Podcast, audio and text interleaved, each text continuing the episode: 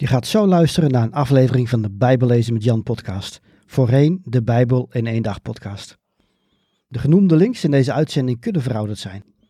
Kijk op bijbellezenmetjan.nl of in de omschrijving van deze aflevering voor meer informatie over hoe ik mensen en kerken kan helpen met het lezen, begrijpen en geloven van de Bijbel. Welkom bij de Bijbel in één dag podcast. Mijn naam is Jan Heijnen. Ik ben auteur van het boek De Bijbel in één dag.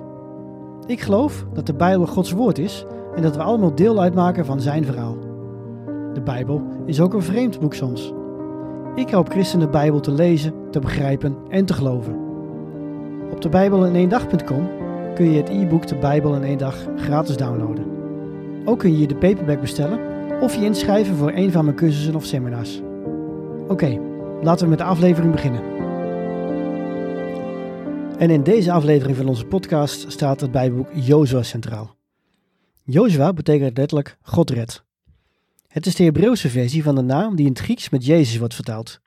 Het is dan ook prachtig om deze symboliek te zien. Jozua, of Jezus, betekent letterlijk God redt. En in dit Bijbelboek loodst Jozua zijn volk het beloofde land in, net zoals Jezus ons het koninkrijk van God inleidt. Jozua is voor het volk Israël een uiterst belangrijk boek. Hierin wordt namelijk de belofte vervuld die God ongeveer 600 jaar eerder aan Abraham deed. Zijn nakomelingen zouden het land bezitten dat God Abraham zou wijzen. Het Bijbelboek bestaat uit vier delen. In het eerste deel gaat het over de oversteek over de Jordaan. In het tweede deel wordt de verovering van Canaan beschreven. In het derde deel wordt het land verdeeld. En in het vierde deel sluiten we af met de afscheidstoespraak van Jozua. Laten we eerst beginnen met de oversteek. Eindelijk is het zover. Veertig jaar na de bevrijding uit Egypte steekt Israël de grensrivier de Jordaan over. De ark van het verbond gaat voor en uit, en zodra de priesters die de ark dragen het water betreden, stroomt het water weg. En zo herhaalt God dus het wonder van veertig jaar eerder, toen hij de Rietzee opende om Israël te helpen ontsnappen aan het Egyptische leger. Nu steken alle weerbare mannen over, klaar voor de strijd in Canaan. Maar het is Gods strijd, zo maakt de Heer duidelijk aan Jozua. Want nog voor de eerste slag ontmoet Jozua, terwijl hij in eentje wandelt, een hemelse krijger.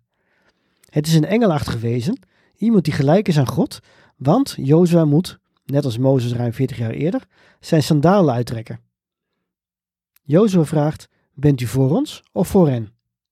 En het antwoord luidt, geen van beide. Ofwel, deze strijd gaat niet om Israël en de Canaanitische volken, maar om God. En de vraag is of Jozua God wil volgen bij deze oorlog. Het antwoord is ja. En Jozef doet dan ook telkens wat God hem opdraagt in dit Bijbelboek. Dan volgen de slagvelden. Te beginnen met Jericho. Deze stad valt letterlijk nadat Israël zeven dagen lang rondjes heeft gelopen om de zwaar versterkte stad heen. God werpt hen de vijand zo in de schoot, omdat Israël doet wat God opdraagt. Maar bij de eerstvolgende aanval gaat het mis, omdat één man spullen heeft gestolen die aan God waren gewijd. Israël leidt een verlies en moet eerst de zonde uit zijn midden verwijderen voor het verder kan gaan met de verovering. En daarna veroveren ze de stad Aiwel. En vele andere steden volgen. Voor ons christenen is al dit bloedvergieten moeilijk te begrijpen. Maar zoals ik eerder zei, deze Canaanitische volken deden gruwelijke dingen. Ze leefden losbandig, aanbaden andere goden, offerden kinderen en kwamen maar niet tot inkeer. Maar dan nog, was het echt nodig om iedereen uit te moorden? De tekst in de Bijbel lijkt inderdaad te suggereren dat alle steden compleet werden uitgemoord. Maar als je iets verder kijkt, dan blijken zinnen als ze lieten niemand in leven figuurlijk bedoeld te zijn.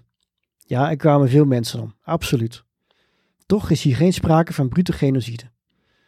Zo vertelt God dat ze de vijandelijke volken moeten vernietigen, maar vervolgens geeft hij de regel dat Israëlieten niet met de Canaanieten mogen trouwen.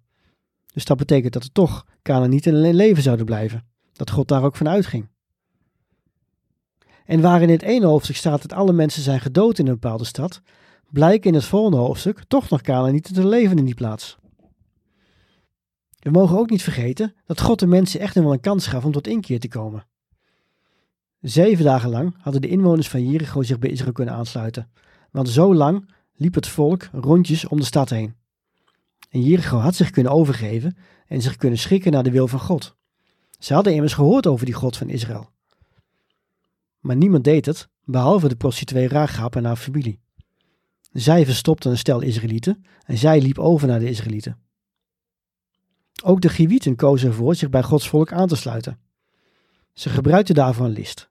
Dat was wellicht niet nodig geweest, maar het leidde wel tot een vredesverdrag. Andere volken hadden hier ook voor kunnen kiezen, maar ze deden het niet. Ze bleven trouw aan hun eigen goden en moesten daarvoor de prijs betalen.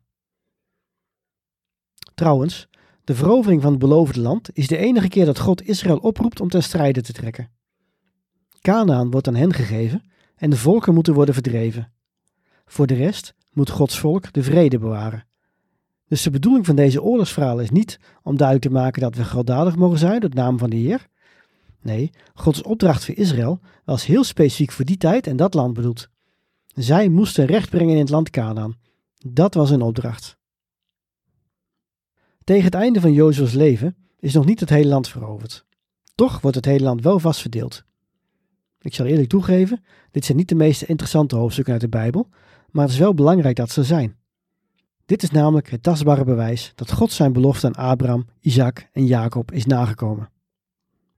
Aan het einde van zijn leven doet Jozua wat Mozes ook deed. Hij houdt afscheidstoespraken.